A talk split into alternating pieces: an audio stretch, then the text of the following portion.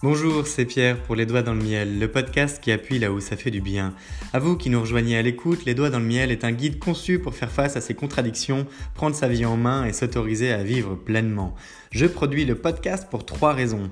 Je ne comprends pas pourquoi c'est si difficile de passer à autre chose après un échec de vie, quitte à laisser traîner ses problèmes sans les régler. Je ne comprends pas pourquoi nous adoptons un comportement auto-saboteur qui nous empêche parfois de réussir, et je ne comprends pas pourquoi on ne s'autorise pas à lâcher prise pour évoluer.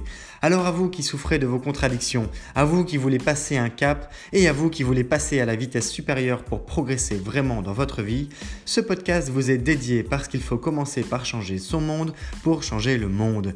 Je vous parle parce que c'est du vécu, je vous parle parce que je suis passionné par ce qui forge notre nature et notre identité et surtout, je crois qu'on peut faire mieux sans avoir à en souffrir. Je vous souhaite la bienvenue dans cette quatrième saison, la paix, accepter de lâcher prise pour évoluer.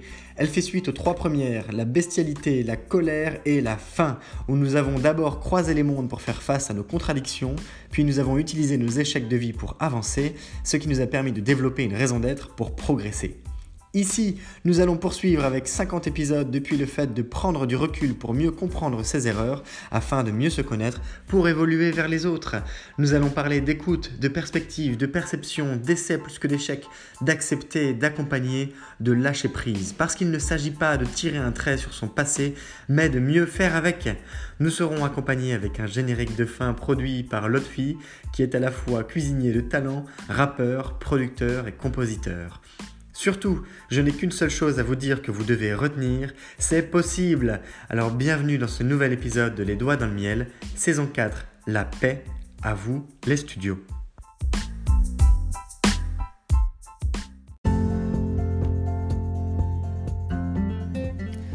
J'ai devant moi un ouvrage de Marc Aurèle.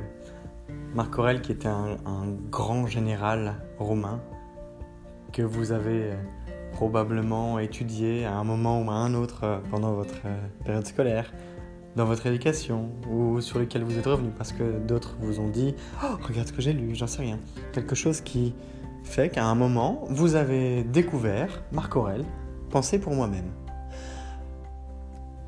À quel point Penser pour moi-même est un faux titre À quel point Penser pour moi-même, c'est penser pour vous à quel point c'est une volonté de partage qui a certes le but de coucher un écrit personnel au départ, mais dont la volonté n'est clairement pas d'être conservée pour soi. C'est une trace pour l'histoire, c'est une trace pour les autres, c'est une trace pour l'avenir, c'est une trace du passé pour le présent, pour le futur. C'est une trace écrite. Et les pensées d'un homme reconnu à travers le temps pour sa grandeur. Alors il a fait des choses géniales, d'autres terribles. Il est considéré comme un grand homme. Et il a écrit surtout Penser pour moi-même. À quel point ce titre n'est-il pas égoïste? À quel point, avec toute la malice qu'on peut imaginer d'une telle personne, d'une telle personnalité même. C'était quelqu'un visiblement de charismatique, de réfléchi, c'est un stratège de vie. À quel point ce titre est tourné vers les autres? Eh bien, il y a tout un tas de textes dans ce recueil que je vous invite à commander sur un, dans votre librairie du coin ou là où vous pourrez le trouver, si ça vous intéresse. Je pense, mais c'est mon hypothèse personnelle, je ne connais pas la vie de cet homme de manière profonde, ni je ne suis pas historien non plus, mais je pense que Marc Aurel avait fait le choix logique d'aller vers les autres. Je pense que la plupart des grands hommes qu'il soit extrêmement euh, égoïste, égocentrique, machiavélique. On peut y adosser tous les termes négatifs que vous le souhaitez. Je pense que ce sont des gens extrêmement généreux. Les personnes qui réussissent sont à leur manière des personnes tournées vers les autres. Et là, on peut penser à Harry Potter, et vous allez voir pourquoi je prends cet exemple qui a l'air très enfantin. Parce que quand il va chez Ollivanders acheter sa baguette magique, c'est donc Harry Potter à l'école des sorciers de J.K. Rowling, eh bien, celui qui lui vend la baguette lui dit à un moment que Voldemort, le sorcier le plus terrible de tous les temps, a fait, et je cite, de grandes choses, terribles certes, mais de grandes choses. Et qu'il y a ce genre de déchet de l'humanité,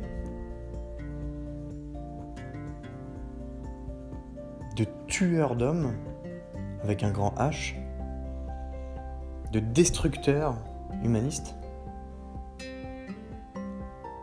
ou d'humanisme plutôt, puisque c'est une drôle de conception de l'humanisme que de détruire les autres,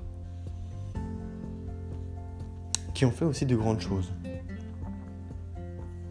Et s'intéresser à la manière dont les gens qui sont admirables pour ce qu'ils ont apporté à l'évolution de l'espèce humaine, à l'évolution des genres, à l'évolution du temps, à l'évolution de l'histoire, à l'évolution de l'industrie, à l'évolution de nos modes de pensée, à l'évolution de l'homme, eh bien, ont leurs homologues dans ceux qui ont détruit, cassé, fait du mal, déporté, raflé, commercé, et j'en passe. Ils ont, à leur manière, un point commun, qui est celui d'avoir été vers les autres. Je ne sais plus si c'est Steve Jobs qui disait qu'il suffit de 1000 fans dans le monde pour faire vivre n'importe quelle idée. Parce qu'à partir de ce moment-là, on peut considérer statistiquement que vous êtes à deux, trois connexions des personnes les plus importantes de la planète avec cette capacité de concentration d'un si petit groupe de 1000 personnes et sa capacité de relais grâce à un environnement connecté, social, dont nous disposons grâce à Internet. Les possibilités émergentes qui ont pu être abordées hier d'une manière peut-être un peu conceptuelle, mais où on a pu le rationaliser quand même, par exemple, euh, via le, salaire, via la manière dont on voit le monde à travers nos billets d'ancrage, à travers nos billets socio-perceptifs. Eh bien, tout ça, moi, personnellement, et c'est là que je vous y amène dans les doigts dans le miel, nous permet d'envisager de mieux aller vers les autres. Quand on comprend qu'on voit le monde de la manière dont on se voit, ça nous permet d'envisager de voir le monde d'une manière différente, donc de penser à un soi différent. Quand on imagine les autres personnes, ceux qu'on a en face de nous, comme des miroirs sociaux, on peut comprendre à quel point nous reflétons notre environnement. Quand on veut évoluer, changer, grandir d'un point de vue spirituel, d'un point de vue euh, éducation, d'un point de vue financier, d'un point de vue euh, train de vie, j'en sais rien. Ça dépend de, des objectifs de chacun. Il y a une certaine forme de finalité, mais ce n'est pas une fin en soi, c'est de s'ouvrir vers les autres. L'absence d'ouverture vers les autres ne permet pas à un moment de passer des caps. Et être ouvert, se dire ouvert est déjà un problème en soi. Parce que c'est à partir du moment où on fait ce constat que nous sommes ouverts qu'en général,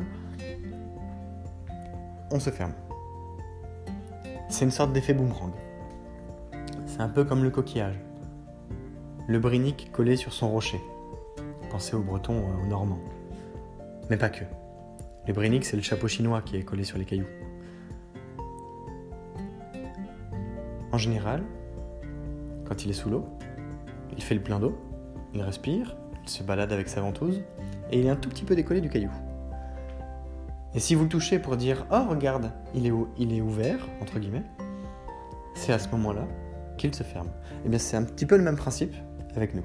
C'est au moment où on est en train de parler de ce qui nous arrive qu'en général, on a déjà passé un cap dans la fermeture de ce qui nous arrive et dans le manque d'ouverture qui va en découler. Ça doit rester un challenge permanent. Et j'insiste sur ces deux animaux. Challenge permanent. L'ouverture n'est pas ce qui nous est... Comment dire Ce n'est pas notre plus gros atout. C'est une de nos plus grandes forces, mais ce n'est pas naturellement la posture que nous adoptons dans un environnement où on peut se reposer sur du confort. Alors, il existe tout un tas de, drivers, de choses qui nous font avancer, de choses qui nous font découvrir. Nous sommes des humains, donc nous sommes curieux par nature, nous sommes conçus pour être curieux, pour explorer, etc. Mais dans un environnement où je n'ai pas besoin de ça, je n'ai pas de raison de m'ouvrir. Parce que j'ai répondu aux problématiques de la vie. Survivre. Passer. Passer la vie. Passer la vie à des enfants. Avoir les conditions qui me permettent de le faire.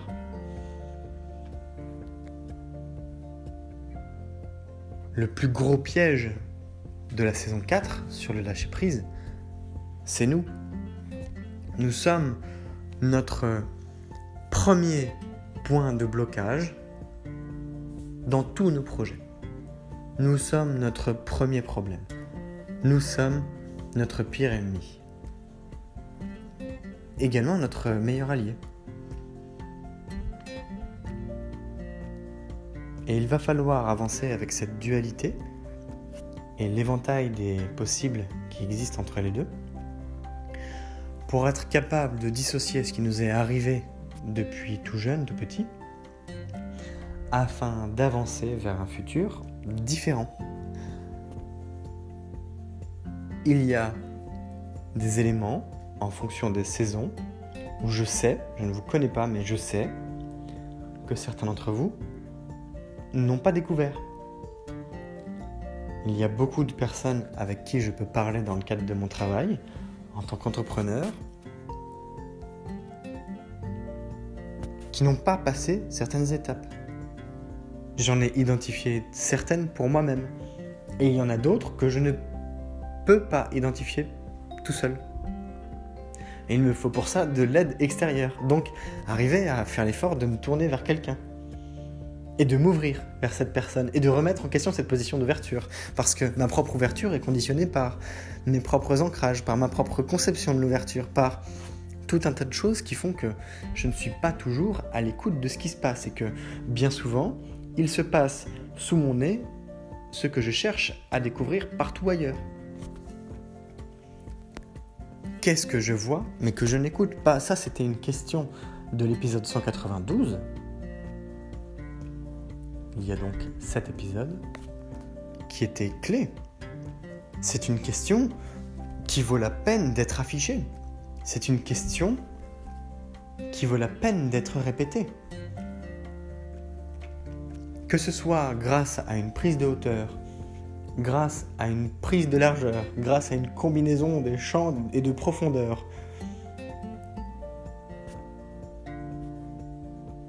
Nous n'envisageons pas pardon, tous les possibles. Nous ne sommes pas capables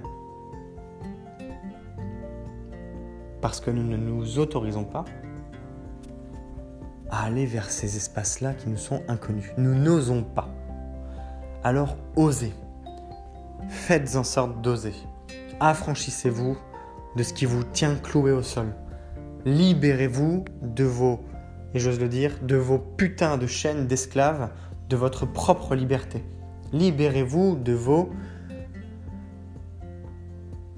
habitudes de vie.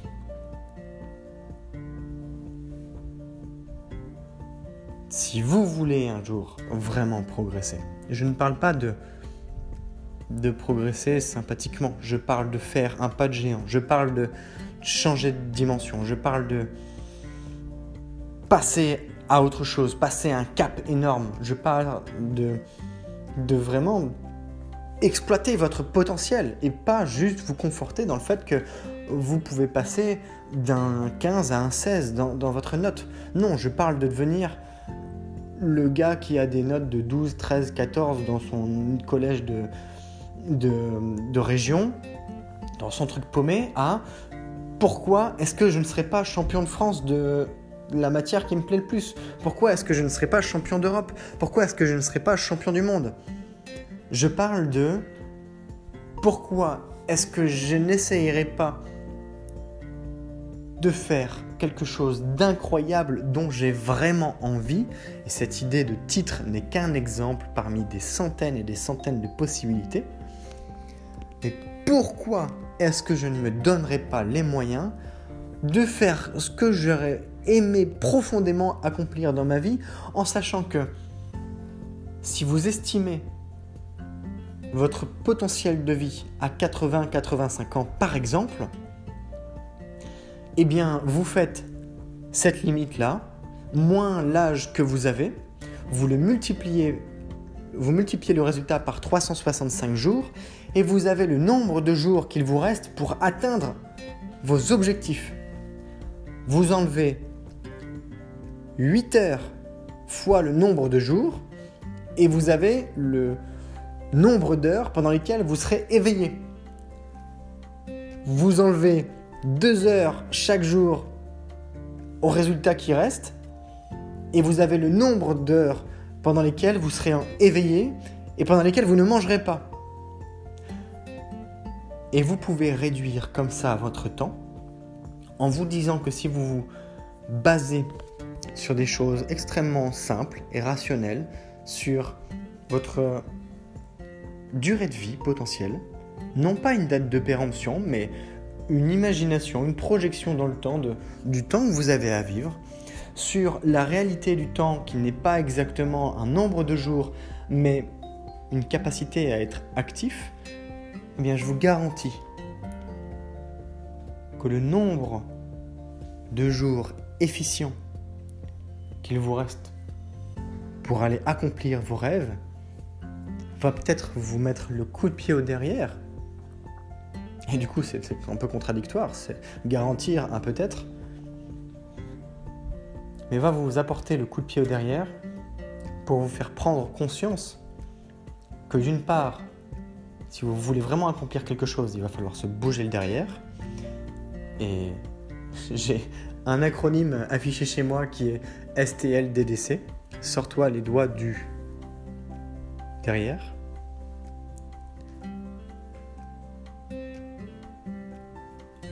Parce que vous n'avez pas tant que ça de temps pour le faire. Seulement, vous en avez quand même beaucoup plus que tout ce qu'on vous fait croire à travers les médias et à travers une sorte de pression sociale. Parce que que vous ayez 20 ans, 40 ou 50 ans, il vous reste encore 4 fois, 3 fois, 2 fois à vivre tout ce que vous avez déjà vécu. Et que ça, ça doit être suffisant, largement, pour accomplir exactement ce que vous voulez accomplir. C'est pas si compliqué à partir du moment où on s'en donne les moyens. Et c'est pour ça que je vous attire dans le dernier épisode de la saison 4, La paix, qui s'appelle Accord de paix sociale. Parce que ce sera l'ultime pas à faire pour se tourner vers les autres.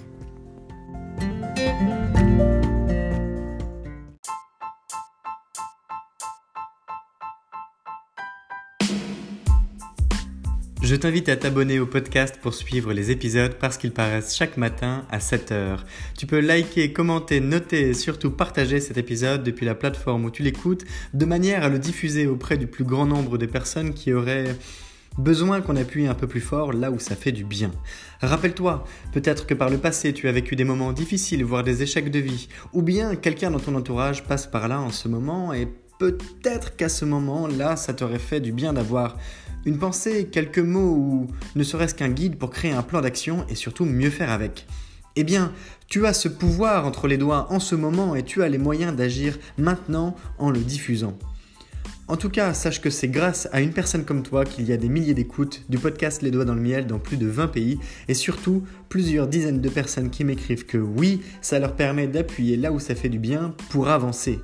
Des entrepreneurs qui se lancent, des personnes qui reprennent des études, d'autres qui changent de carrière, des femmes et des hommes qui ont des projets de vie qu'ils veulent concrétiser parce que je suis un entrepreneur qui permet à d'autres de mieux entreprendre. Je te souhaite à nouveau la bienvenue si tu viens de nous rejoindre. Rejoins-nous aussi sur le compte Instagram Les Doigts dans le Miel. Et je te remercie si tu es plus fidèle qu'un ou qu'une autre d'écouter Les Doigts dans le Miel en permanence, car c'est grâce à toi aussi que je continue de produire le podcast avec grand plaisir pour appuyer là où ça fait du bien. Je te donne rendez-vous demain. C'est Pierre, Les Doigts dans le Miel, le podcast qui appuie là où ça fait du bien. Belle journée